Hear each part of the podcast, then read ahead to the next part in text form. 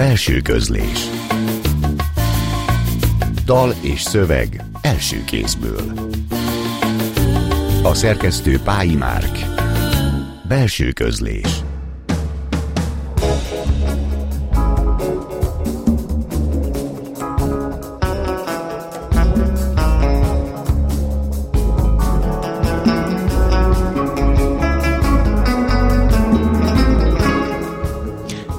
kötetes szerző, lassan itt a második kötete is, zenél, legalábbis zenélt, meg zenekara volt, a hangok, a zene legalább olyan meghatározó az életében, mint a versek első kötete az egy völgy elárasztása. Képek, hangok, metaforák, hiányok, fájdalmak, utazások a rászűkült házból.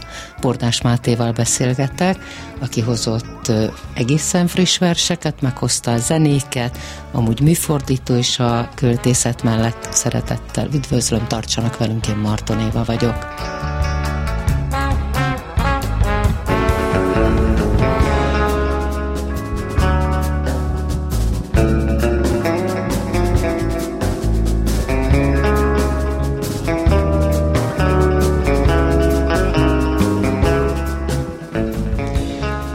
Bordás Máté a vendégem, és mielőtt a kötetre térnék, egy nagyon izgalmasat nyilatkoztál. Valahol zenélni hamarabb kezdtem el, mint írni, így bármennyire is amatőr szinten csinálom ezt, jobban érzem magam a zenész címkével, mint például a költővel, és hogy ez a köteted, az első köteted, ennek van egy áradásterv hangjátéka is, ami az első ciklusnak egy részét dolgoztat föl egészen különleges módon.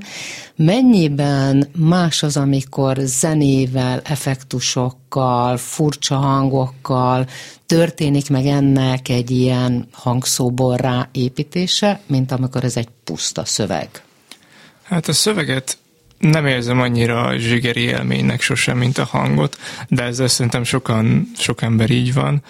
A, a hangnál sokkal jobban szeretem, hogyha ha úgy elkap a gépszi, azt sokkal jobban lehet értékelni, hogyha az ember improvizál, és én nagyon rég abba hagytam már így a zenetanulást, valószínűleg azért is, mert a, a zenekarozás is abban maradt, és már kevesebbet is gitározok, de egyre inkább azt éreztem, hogy korlátoz az a munka, hogyha én nekem meg kell tanulnom valakinek a dolgait, mint hogyha mondjuk csak saját magam leülnék és gemmelnék, és akkor ez odáig fajult, hogy így a ritmus ritmust is elhagyva egyre inkább az ambient zene felé kezdtem el uh, tendálni a gitározás kapcsán is, és akkor ez a hangjáték, meg ez az egész kötet apropója lényegében úgy született, hogy nagyon szerettük a blues, blues rock zenét, meg Jack White-tól kezdve Kings of the Stone Age, stb. És ők ugye szalagos magnóra vették fel a zenéjéket, akkor valami kis rozog a szalagos magnót veszek én is. Ez megtörtént, és akkor a szalagos magnóval való játszadozásból egyértelmű volt, hogy nekem erre a magnóra egyedül ilyen ambient cuccokat kell felvennem, és a kötetben ugye írom is konkrétan ezeket a jeleneteket, ahogy én eh, szenvedek ezzel a magnóval, és akkor utána már egyértelmű volt, hogy a gitárral, a lúpolással, meg az effektpedálokkal én meg tudok csinálni egy olyan alapot erre, amire nagyon szívesen olvasnék fel, és ezt azóta is próbálom tartani. Már azt gondolom, hogy ez a magnószalag, a magnótekercsek, a rögzítés, ez egyfajta gesztus is, tehát túl azon, hogy ez behoz egy, egyfajta zeneiséget, megjelenik a szövegben, hiszen ebben indul az egész első ciklus, hogy rögzíted magát a, a szöveget, de hogy, hogy mennyire gesztusértékű, hogy megjelenik egy ilyen tárgy, és aztán megjelenik az az egész elektronika, ami valamilyen uh-huh. módon a hangot egy picit magasabbra emeli. Uh, mit ért ez az alatt, hogy gesztusértékű? Hogy... Tehát, hogy, hogy egyfajta tisztelgés is így aha, a... Aha. Igen, mindenképp van benne. Szimbólum is egészen biztos, tehát ez még egy szimbólum igen, nagyon igen, sok igen, igen. mellett. Meg akkor mondjuk még a bakerit lemezeket lehetnénk, vagy a vinil lemezeket, ki hogy szereti és az én generációm az, aki újra megéli ennek a nagy boomját, nem tudom, akkor, amikor tényleg gitároztunk, voltak olyan álmaink, hogy nézzünk utána, hogy hogy lehetne megjelentetni a zenénket, ugyanúgy lemezem, persze méregdrágán és szarminőségben lényegtelen, de hogy abszolút van egy ilyen szimbolikus jelentése, de inkább a, hogy is mondjam, ennek a talán a művészeti értékét tudtam valahogy úgy megtalálni, hogy a, valamilyen ismeretlennel, valamilyen nagyon anyagival való érintkezést láttam benne, hogy tényleg, hogyha én három órát felveszek valamit arra a szalagra, akkor elkezd koszolódni a, az író, meg az olvasófej, és akkor azt le kell vakarni, újra kezdeni, azzal az ismeretlen szinte már mágikus, mert én ugye nem értek hozzá, elektronikával így bíbelődni. Tehát be a körömlak az aceton. Igen, igen, igen, igen, barátnőmtől kértem, és akkor megtudtam, hogy amúgy ne alkoholosat használjak, hanem alkoholmenteset, és akkor innen jön a körömlak lemosó, meg a kis fogpiszkál, nem fogpiszkálók, fülpiszkálók, hogy én vakargatom le a író-olvasó fejekről a szalagnak a redkét. Jó, azért majd majd a rögzítésre visszatérünk, mert azt gondolom, hogy a rögzítésnek nagyon-nagyon sok terepe igen, van igen. még a te kötetedben, de hoztál nekünk ö, új verseket, és akkor a Bakács tér átalakítása, azt megkérem, hogy olvast föl nekünk. A Bakács tér átalakítása. Ha Nemes Nagy ezt látná, hogy rohannak libasorban a bakácson a gépek, és utcai vagy szép ruhában az építkezés őskeosztól meghökkenve a gyalogos. A törmelék és a homokölén pékáru, kávézó és hentes, a kiskockakő egyre sűrűbb mintázata. Vajon hány tonnányi parkoló autók sűjesztik majd? Vagy az idő? A fű itt a sóderhez hasonlatos. Élettelen, kirakat, piknikezni túl urbánus, közelben a néru. A lomkoronából madárszar, illik a változatos fényezésre mert a természet a társadalom rendje. A nap ráégeti a foltot, vidékre menet kocsimosás, a vegyszeres víz vonzza a méheket. Úgy pancsolnak benne, ahogy mi a belvárosban. Az érintetlen templom. Átalakítása évekkel ezelőtt. Rezes kupolacsillogás, szállópor és légkalapács kíséri a reggelit. Kilátszik a város terméketlen alja. A belső Ferencváros csak sebe, sebeit kapargatja. Gyerek az első van réteget. Most nézz körbe. Hol látod a húst, amit húsnak nevezhet egy város? A lapátokat támasztják. Műszak után a sarki kínaiban együtt veszünk tejet. Én kávéhoz, ők kiflivel, cipőjüken behordják a homokot, a sódert. Méretéhez viszonyítva minden kavics másra többet hatott, mint én. Rendre egyként végzik, szorgos burkolat.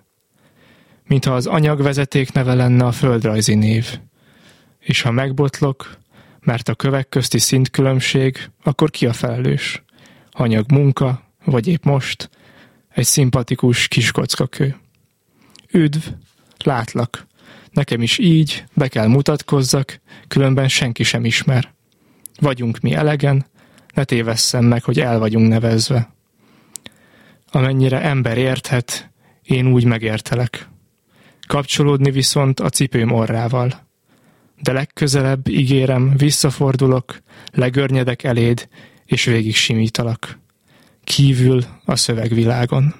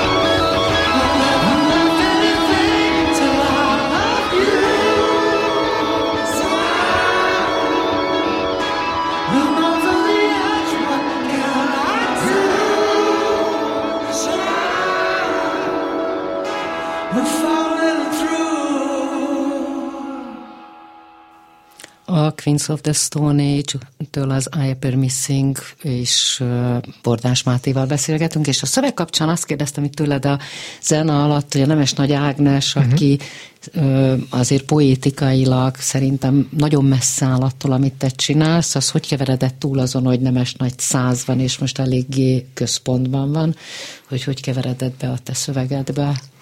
Uh én nem érzem annyira távolinak Nemes Nagyot, és ez most ilyen fura, mert tényleg távol igazából, ha poétikailag nézzük, de van egy ilyen, nem is tudom, én már mondtam ezt máshol is, hogy amikor mondjuk elém kerül egy vers, és olvasom, akkor nem egy fajt, nem egy szövegként jön elő, hanem akár képként, zeneként, egy ilyen auraként, nem is tudom, tényleg egy ilyen millióként, és Nekem nagyon tetszik, és nagyon ismerős az, amit mondjuk Nemes Nagy csinálhatott, amit én kiolvasok belőle, azzal így, én így nagyon tudok azonosulni.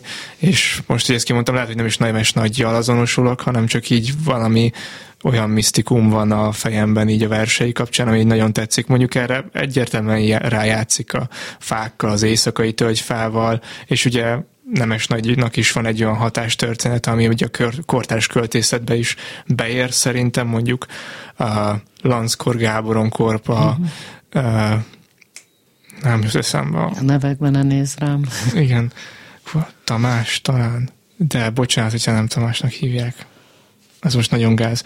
Meg Sirokai Mátyás is, és nekem ők meghatározó szereplők így kortárs költészetben. Uh-huh. Visszatérve a kötetedre, hogy mennyire mm, szimbólumokkal tel, és akkor azt gondoltam, hogy maga a terepasztal, amivel uh-huh. indul ez az egész kötet, hogy, hogy, hogy az önmaga, mint egy metafora vagy szimbólum, és én azt gondoltam, hogy ennek van három vonulata, minimum három uh-huh. vonulata. Tehát, hogy egyszer ez az egész kötet a terepasztalon keresztül maga a nő. Tehát, hogy a, a nő, a nőítás, uh-huh. nem mhm. tudom mennyire van benne, de ahogy olvastam, egy ilyen nagyon finom erotika lengibe végig ezt a szöveget, benne van az az épített világ, amit uh-huh. ebből az árt szobából te, de mégiscsak bejársz és valahogy Alaszkáig futsz el, és hogy nagyon izgalmas.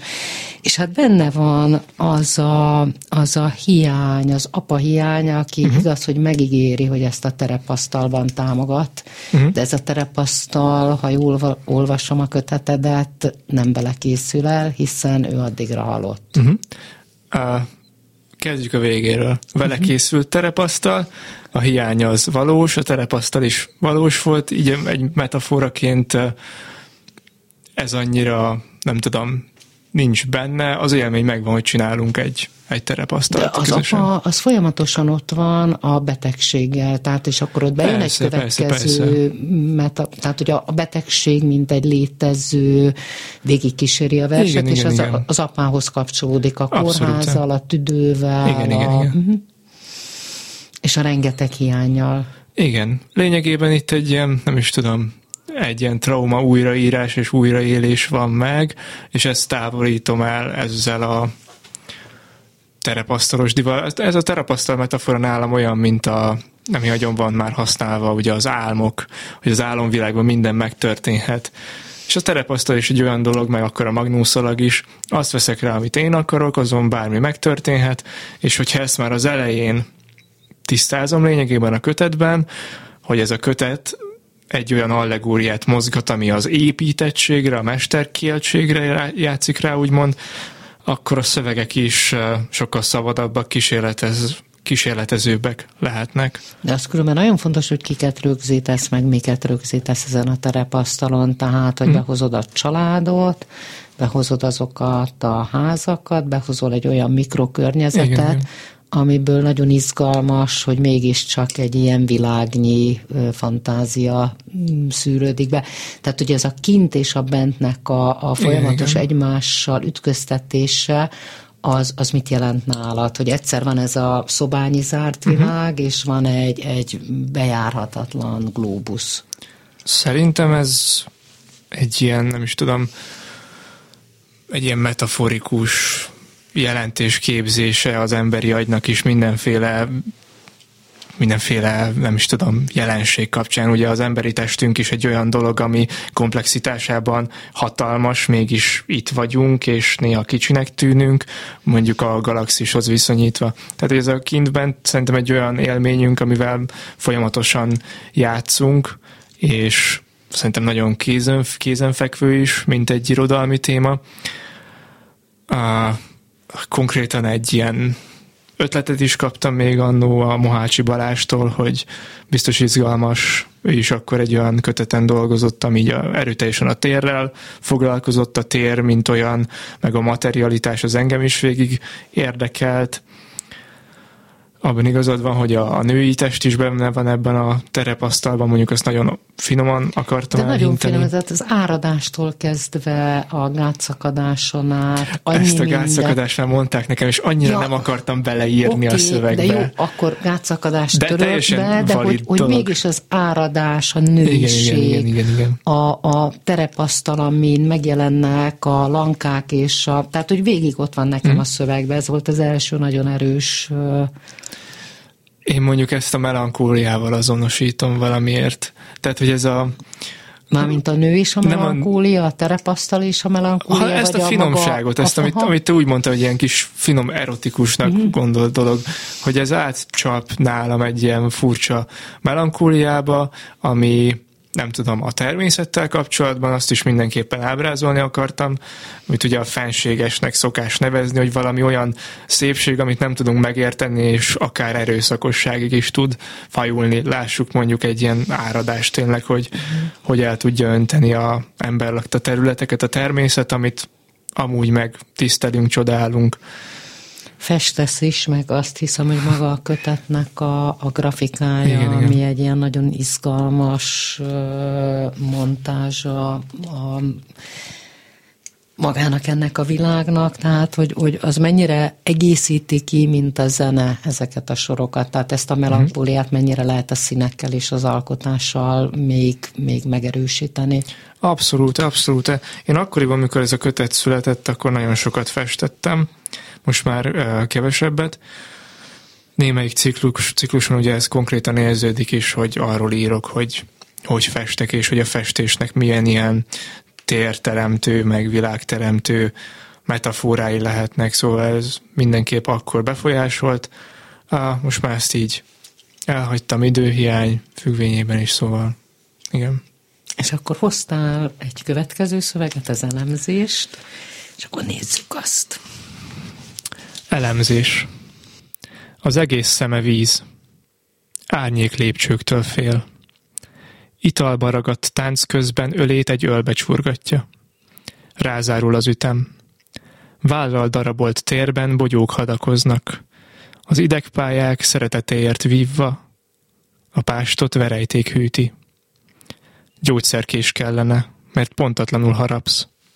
Ez éppen túl sok.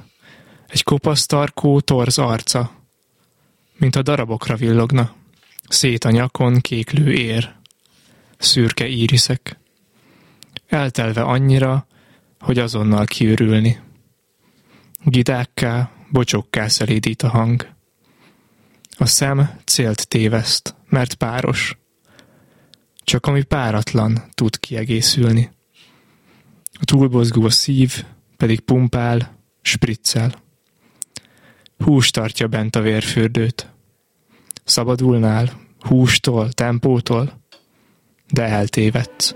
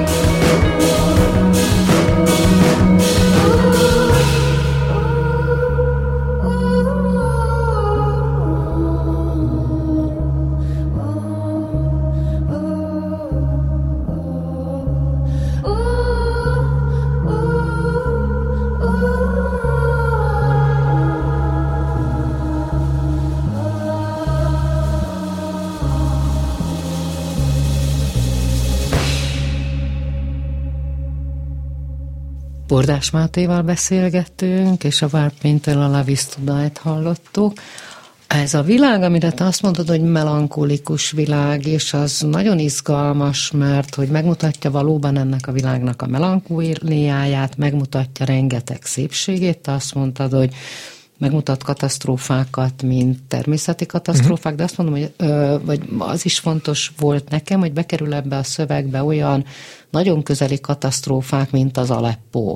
Uh-huh ami abszolút egy konkrét hely, tehát elmész a világnak versekben azokra a helyére is, ahol háborúk vannak, ahol halálok vannak, nagyon sokszor megjelenik a sebesült, a, a csonkolt végtagok, Igen. a vér, tehát hogy, hogy ennek a világnak van egy ilyen nagyon ö, rosszabbik fele is, ami, amit bemutatsz, és akkor van ez a nagyon ideális, ami az áradással és egyebekkel, és azt hiszem, hogy a melankólia, ez egyfajta kérdezem is, hogy mennyire szépséget is takar. Nekem mindenképp, mármint, hogy úgy is szépséget takar, hogy nem érzek tőle egyfajta ilyen depressziót vagy szorongást, mint amit ugye a melankólia sokszor jelenteni tud, mert ez a kötet ilyen szempontból a, a bármilyen olvasás élményemmel is, hogy is mondjam úgy, összhangba hozható, mert ugye van egy ilyen tendencia is benne, hogy az embertől a természet felé is távolodjunk, és a, az emberi katasztrófákban itt egyáltalán nem érzek melankóliát, szerintem azok nyíltan katasztrófák. Gondolok itt arra, hogy mondjuk ami ma is akár körülvesz minket. Amikor ezt a kötetet írtam, és ültem a szobámban, azt hittem, hogy ezek a nagyon távoli dolgok engem, engem tudnak stresszelni. Most meg itt vannak a küszöbön. Szóval, ja, és a természeti dolgok meg ilyen szempontból sokkal inkább ebben a kötetben ilyen kicsit túl romanticizált dolgok, hogy lehet, hogy katasztrófák vannak, és lehet, hogy arról szól mondjuk, hogy egy áradás hogy áraszt el egy öreg embernek egy házát, de mégis ez az emberi katasztrófa eltörpül, mert amúgy az a hatalmas természet veszi őt körbe, amit mondjuk tudunk egy ilyen a, romantikus nézőpontból is felfogni, hogy az, az tényleg valóban szép, de ugyanakkor ott húzódik mögötte az erőszak, és ilyen szempontból ez a kötet hajaz arra, hogy az egész egyfajta közvetítettség, az egy, egész egyfajta megalkotottság, egy, egy ilyen külső szemlélő mindig ott van valahol a háttérben, aki nem igazán úgy szerepel a versvilágban, mint aki benne van. Hát hanem... ez is egy terepasztal a világ különben, hogyha onnan lehet nézni, csak egy felülről nézett hát terepasztal. Igen, igen. Az nagyon izgalmas, ahogy a szövegeket használod, vagy legalábbis, ahogy nyomtatásban uh-huh. egyfajta játék avval, hogy a kurzivált uh-huh. betűk, a nagy nyomtatott betűk, a szinte olvashatatlan, a kötőjelekkel szaggatott. Ez egyfajta játék, vagy hogy, hogy, hogy milyen hangsúlyokat tesz bele, hogy, uh-huh. Hogy ezekkel a nyomdai eszközökkel folyamatosan, ez is, mint a festészet, egyfajta hasonló eszköz a grafikai, vagy a igen, én sokat töprengtem azon, hogy hogy lehetne csavarni még ennek a könyvnek a formátumán, viszonylag hagyományos lett abból a szempontból, ugye, hogy nem tudom, balról, jobbra, előről, hátra kell olvasni. Ezt is meg akartam csavarni, csak aztán sehogy se jött össze értelmezhetően. De ugye a középső ciklusban vannak ezek a inkább én azt mondom, hogy kicsit töredezettebb, ilyen zavart keltő versek, a, így tipográfiailag is, és ennek tényleg az volt a célja, hogy, hogy egyszerűen materiálisan így zsigerjen, ahogy ránéz az ember, átértékelje azt, hogy ő most hogy olvas, hogy neki hogy kell olvasnia. És hogy a szöveg, mint szöveg is szembesítse az embert, hogy na igen, most előtted egy szöveg van, neked ezt így kell olvasnod, vannak fel, felette, nem tudom, a betűk felett még több betű kis indexben, és akkor mit kezdesz ezzel? És alapvetően szerintem egy olyan hatást tudtam ezzel elérni, főleg a középső ciklusban, hogy maga az olvasás is, és ez lehet, hogy nagyon furcsa, egy olyan, nem is tudom, műfajnál, ami, mint, ami olvasókat kéne bevonzon, hogy az olvasás maga kicsit traumatizálja az embert. Ja, tehát izgalmas, ugye ez hat ciklus, van egy nulladika maga az áradás, igen, tehát igen. ez lett megcsinálva, zeneileg földolgozva, és mint hogy egy picit meg is volna bolygatva a kronológiája, az időrendisége a címeknek, és a végén, ha már azt mondtad, hogy a közepe mennyire törezetezett szaggatott, mint hogyha egyfajta nyugalmat árasztan azokkal a pici szövegekkel, a külön-külön címekkel szereplő írásokkal, ami visszahozza a családot, a mhm. parolgónokával, az apával és egyebekkel, tehát valahogy visszatérés a földre, nem akarok nagy szavakat használni, de mégiscsak egy, egy végállomás. Igen, igen, igen. Hogy mennyire végállomás, én azt próbáltam kicsit megcsavarni, ezt az egyik kritikában szerintem erre rá is jöttek, hogy mi itt a csavar. De mindenképp az ívet azt nagyon jól látod, hogy a, a végső, az utolsó ciklus az egy ilyen abszolút megnyugvás. És akkor én most nem is tudom, de hogy melyik a... Igen, a szindrómák, az utolsó vers. Zsibbad a lábam. A barnuló banánból muslica özön. Elszárad a kókuszpálma, mire kiírtam őket. Présel a szívem. Hengerek közé szorult a lég. Buborékjait vajon meddig tartja egy műanyag flakon? Tarkómon egy tűzjelző. Pár szilánknyira vagyok a megoldástól. Hamar leég az épület, vele alszik el a láng. Agyam kiszáradt oázis. Amikor hiányzik, a sivatag része a sivatag, megolvad a homok. A tűzjelző bekapcsol. A torkomban víz csobog. Minden szikla száraz, miután a folyó, ha nincs, ahonnan eredjen, elfogy. A vízért megfizetni kell. A bánat sem feneketlen kút, sem az öröm üres tárnája. Hajókötél rögzít az ágyhoz. Az élet hidratált állapot. Ebben a versben kevés a só. Pillanatok alatt véget ér. A versszakokat vízzel hígítom.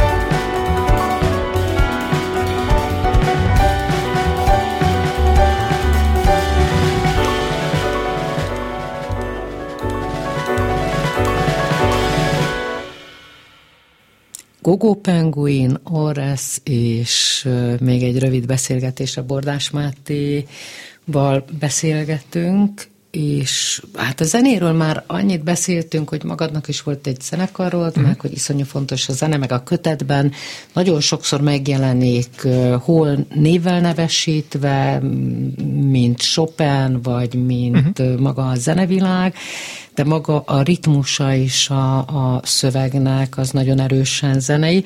Szóval, hogy ö, most mi az a zene, és amiket hoztál, az mennyire mhm. azt mutatja, hogy van egy új irány, azt mondtad, hogy abba hagytad a gitározást, és olyan, mint hogyha válogattál volna, az már azt mutatja, hogy milyen új zenei világban vagy te benne.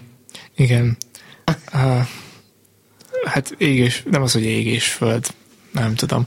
Megint van egy ilyen generációs dolog, úgy érzem, hogy az én generációmban nagyon sokan beértek abba, hogy így elkezdjék szeretni az elektronikus zenét, meg a technót, és hogyha megnézzük tényleg azt a nem is annyira pici, de mégis, hogyha járja az ember egy pici közösséget, akkor nagyon ugyanazok az előadók pörögnek, és a, a techno az egy nagyon, hogy is mondjam, feltörekvő dolog lett így egy ilyen két-három éve, és akkor én is elkezdtem így pont a következő dal, szerintem a Bonobo apropóján belefolyni az elektronikus zenébe, barátnőmmel elkezdtük nagyon megszeretni ezeket az előadókat, járni koncertekre, bulikra, és akkor nekem se kellett több, vettem pár szintit, és akkor meg dobgépet, és kitaláltam, hogy én is ilyen zenét fogok csinálni. Ez nagyon más az elektronikus zene, mint amikor te a gitárral a zenekarban voltál, és tök izgalmas, már láttam olyan felvételt,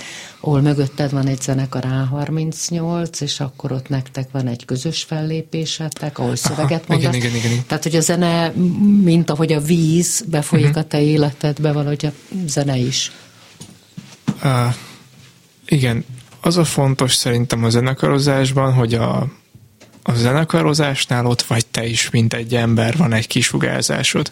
Az elektronikus zene nekem abban segített, hogy még jobban el tudjak bújni, mert a gitározásnál egyértelmű, hogy minden lefogott hangot az úgy fog megszólalni, ahogy te lefogod, ahogy a kezed cselekszik, ahogy, ahogy te ott vagy benne, úgy fogja a közönség is ezt értelmezni, hogy te ott benne vagy, és a gitárral én nem éreztem magamat annyira biztonságban. De bocsánat, ez az elbújni, a zene mögé, vagy a zenében, Mind nem is tudom, hogy melyik, de hogy ez ott van a szövegekben is, igen, az elbújni igen, igen, a szövegekben, tehát hogy ez az elbújás, ez mit jelent?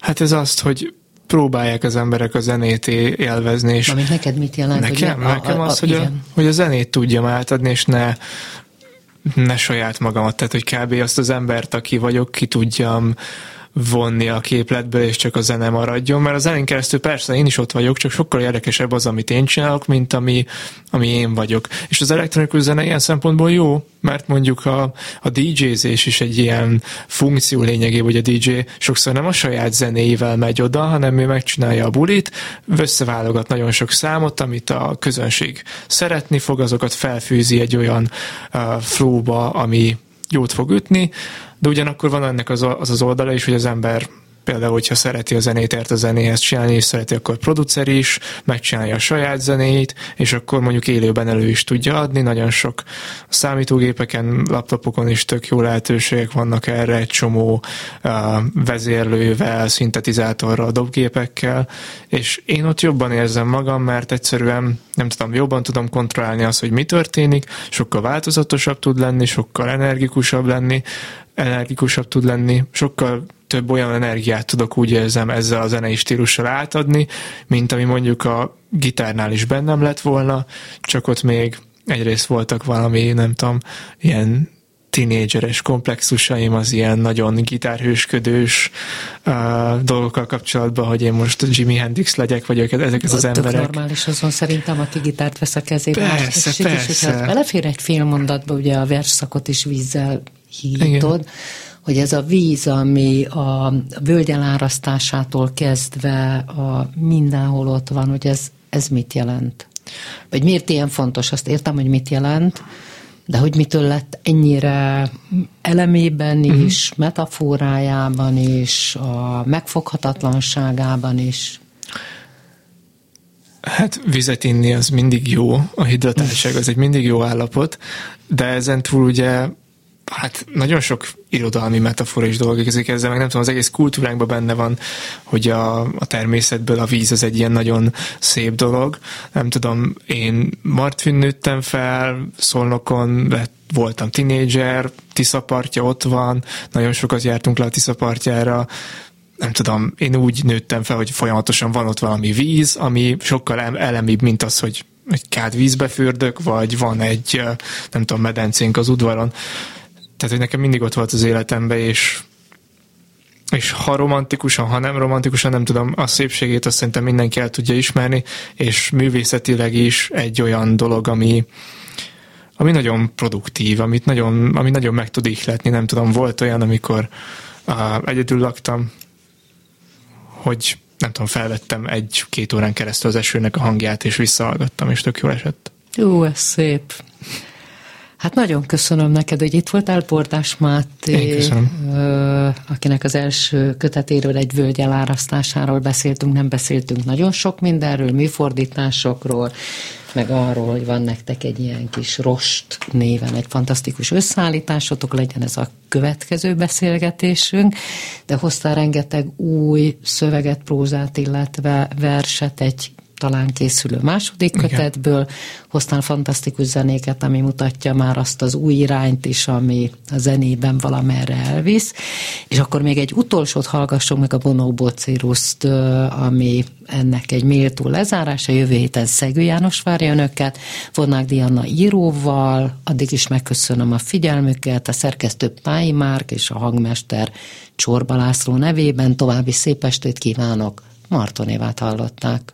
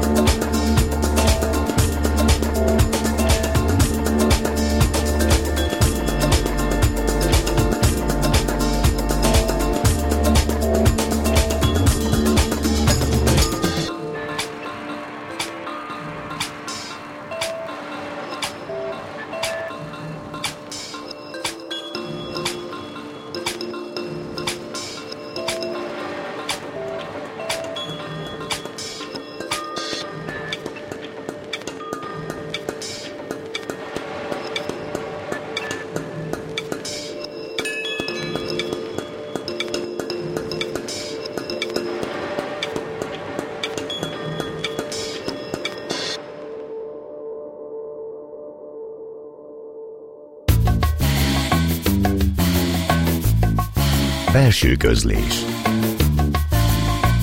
Dal és szöveg első kézből. A szerkesztő Pályi Márk. Belső közlés